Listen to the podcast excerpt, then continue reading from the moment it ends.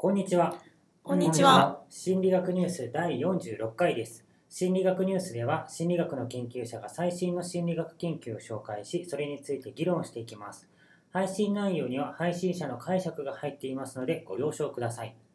今回の担当者は、文ちゃん。はい。えー今日はですね、子供の肥満、まあ、太ってるっていうことですね、えーについてちょっとお話ししようかなと思います。えー論文のタイトルは Parent-Child Discrepancy on Children's Body Weight Perception The Role of Attachment Security というものです。えーこの論文はですね、2017年9月に出たものなんですね。えーまあ、タイトルからちょっとわかるかなという気がするんですが、えーまあ、親と子供とでその子供の体重にまあなんかその子供の体重をどう評価するかっていうものがまあちょっと食い違っている場合はどういう感じなのかっていうふうなことなんですね。ちょっとまあ詳しく話をするとですね、えーまあ、実験というかこれは調査なんですけども、えー調査に参加したのは217人の5歳から11歳の子供とその両親が参加しています。で、えーまず子供の BMI を測定します。BMI って分かりますか？えっ、となんか肥満の指標ですよね。そうです。体重割る身長割る身長でしたっけ、えーそうですね、えー BMI イコール体重割る、えー身長の事情となっているので、おそらくそうでしょうね。えーで、えー適正体重が、まあ、こういうので決まってくるわけですよね。で、まあ、子供はちょっとあの計算が少し変わったりとかもするんですが、まあえーその BMI を測定してですね、で、えーまあ、その BMI にのっとって子供それぞれを痩せてる子、普通の子、肥満の子というふうな3グループに分類します。で、子供にはえー自分の体重をどういうふうに、まあ、知覚しているかというか、どういうふうに思っているかっていうのを知るためにですね、えーまあ、ちょっと、まあ、簡単なんですけども、まあ、単純なんですけども、まあえー絵をですね、子供に見せるんですよ。で、その体脂肪率が低い順にもうこう横にこう並べてですね、えーちょっとガリッとした感じの絵から、だんだんちょっとそれが太っていくわけですよ。それがまあ5種類あると。で、だからガリガリっていうのと、それからデブデブっていう風な、この、え5つがあるわけですね。で、まあその5つの異なるレベルの男性と女性の体型、これをこう、えー置いておくわけですね。で、まあ男の子には男性の方、ね、女の子には女性の方をこう見せて、えー自分はどれに当てはまりますか？みたいな感じで質問するわけです。で、えまあそれをまあ聞いて、で、親には、えどういう風にして、え聞いてるかというともう完全に質問です。え私の息子、娘はとてもスリムと思う、スリムと思う、普通と思う、重いと思う、とても重いと思う。っていうこの5つから選んでもらう。っていう風なのをするわけです。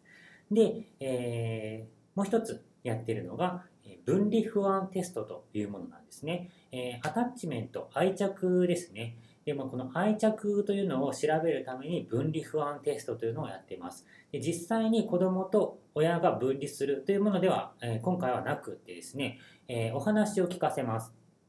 まあえー長時間、えーと子供と大人というか、まあ、その親になるんですかね、が分離するっていう風なストーリーとか、まあ、短時間分離するとかっていうストーリー。まあ、こういうのを子供に聞かせて、えーまあ、その登場人物がどういうふうに感じてますかとか、えーどんなことしますかみたいなことを聞くというふうなあテストをしています。で、まあ、どういうふうにしてやったかっていうと、まず学校でですね、えーまあ、この質問紙ですね、えーそれがセットがですね、子供に渡されるわけです。で、家に持って帰って、えー保護者の人にやってもらってねっていうふうに渡されるわけですね。で、えーまあ、保護者の人にやってもらってねって言ってるんですが、えどっちかだけですね、お父さんかお母さんかどっちかにやってもらうわけです。両方ともにやってもらってはいません。で、まあ、基本的にその、基本的なデータですね、えどれぐらいのその収入があるかとか、まあ、そういうのも含めてなんですが、まあ、そういう基本データと、あとまあそのさっき言ったあの自分の子供がスリムと思うか重いと思うかみたいな、そんな感じの質問、これを親にやってもらうわけです。で、まあ、この時に子供とは相談しちゃダメだよっていうふうに強調しておきます。で、子供への調査っていうのは学校で静かな部屋で行ってます。で、えーまあ、さっき言ったみたいなその調査、あ子供に対してもやってるんですが、まずですね、えー体重、自分の体とか子供にとっては自分の体重ですよね、えー子供が自分の体重をどう考えてるか。かっていうのと親がその子供の体重をどう考えてるかっていうので、えーまあ、それが一致してるか不一致なのかっていうのを、ま、見るわけなんですが、まあ、一致しているっていうのとそれから不一致には2種類あってですねポジティブな不一致っていうのとネガティブな不一致っていうのがあります。ポジティブな不一致まあこれ本当にポジティブという言っていいのかわからないんですが、まあ、親の方が厳しく見ていると。だから例えば普通普通体型の子供とか、えー子供子供自身は普通だと思っているのに親は太ってるって思う。っていうのはこれを、えーポジティブな不一致。で、えーネガティブな不一致っていうのは親が甘く見ている、えー子供自身は、えー自分のこと太ってるって思ってるんだけども親はそんなことないよっていうふうに思ってるっていうふうなものですね、えーまあ、これを、まあ、見てるわけです。で、えーまあ、これとあと愛着のパターンですね。ちょっとこれ、えーまあ、説明を入れると少し長くなってしまうんですが愛着にはですね、えー一般的な愛着それからアンビバレントな愛着それから回避的な愛着というのがああるわけですこの辺説明できますか？えっ、と一般的な愛着っていうとこう親御さんが離れた時にやっぱり不安になるけど戻ってきた時にはすぐその不安が消えるよというタイプですね。でアンビバレントというのは不安が分離した時の不安が強くって戻ってきてもその不安が強すぎちゃうタイプ。でもう一つの回避型っていうのは、えー、とそもそも分離してもあまり不安を示さないタイプですね。はい、その通りです。ま、そういう風な感じなんですね。で、この3つプラス、ちょっとそこのどれにも当てはまらないっていう風なあものに分かれたんですね、その子どもたちの反応が。で、一般的な愛着を示したのが56%、アンビバレントな愛着を示したのが17.5%、で回避型であったのが17.5%、でまとまりないというか、そのちょっとまと,、ま、まとめられないような、え感じだったのが12.4%だったんですね。でこれを一般的な愛着これをまあいい愛着というかいい感じですよっていう風なものと。でそれ以外っていう風に分類しました。で、えー一般的なのがまあ56%だったねそのそれ以外ですね44%とで、まあ、分類して、えー分析していってるんですがまずですね、えー全体的になんですけども、えー子供は自分のことを太いっていう風に自分はおデブさんだっていうふうに考えていても親はそう思っていないことが多いということが分かりました全体的にですよ甘いんですね。まあそういうことですね。親は甘いです。はい。で、えーこのさっきの愛着というものと関連させるとですね、えーまず良い愛着。これが形成されていれば、えー子供が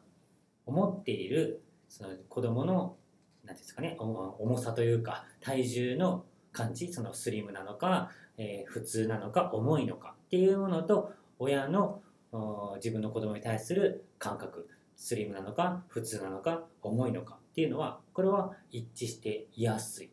ということが分かりました。というのがあこの研究です。で、まあ、他にもいろんなあ指標を取ってたりするんですが、まあえー基本的にこういった結果です。いい愛着であればあその重さのその何ですかね感覚が一致しているよっていう風な結果。という風なあ研究を今日はご紹介しました。なんかそんな単純な話じゃないんじゃないかっていうふうにやっぱり思うんですけれども親まず親っていうのは女性ですか？男性ですか？えっとですねそこはなんですが、えーさっき言ったように父親か母親のどちらかにやってもらってるんですがもうほぼ確か9割ぐらいだったかな。もうほとんどがやっぱお母さんが答えています。うんうんうん、やっぱり女の人と男の人とって自分の体型とか子供に体型に関しての関心度とかあと見積もり方の厳しさとかっていうのも違っている気がしますし親御さんがやっぱ女性だと結構自分のプロポーションを気にしているタイプとか気にしていないタイプとかでそれが子供とどういうどれくらい影響が与えられているかとかっていうのもすごく関係しそうだなっていうふうに思うんですけれども。そういうところはもう全部すっ飛ばして見ないで良いあの関係というか愛着が形成されていればあの偏偏りが偏りって言っていいのかな？そうですね、うん。が生じないっていう。でもなんかそういう細かいところとかっていうのを潰しちゃってるのに結構あのそうですね。いいのかなっていう気はします。まあ、確かにそのあたりは、えー関わりはありそうではあるんですけどもただですねこの今回聞いてる子供がまあ5歳から11歳ということで、まあ、そうするとまあプロポーションというよりかはまだそんな体型も言って幼児体型ですね言ったら、なるほど。えーだからまああのもっとね年が上とかであれば1678とかその辺とかであればまあ例えば女性は女性らしい体型とか男性は男性らしい体型とかになってまあその、えー親もその自分の体型とかなんやかんやとかを考えるかもしれないんですけどもまあこの年なんでそこまで影響はしないのかなっていう気がするのなると、ほどね。うん、なんかあと感覚的になんですよこれはもう本当に感覚というかまあ直感的に感じたのがやっぱ親って子供に甘い気がするんですよね。そのなんか子供であ基本的になんですけども、まあ、障害があるとかだったらちょっと別なんですがあ子供はやっぱ代謝が良いのでそんなに太るはずはないというかなんかなんていうんですかね。ちゃんと食べてちゃんと運動していればそこまで障害がなければですよ。太ってちょっと大変なことになるっていうことはないはずなんですけども。ただ子供ってやっぱりちょっとまるっとした感じ。これはまああると思うんですね。でもそれは結構その親がしっかりご飯食べさせてるとかいうのもまあもちろんこれはいいことなんですけどもも年を取っていくとやっぱりこう勝手にというか勝手にこうやっぱ成長とともに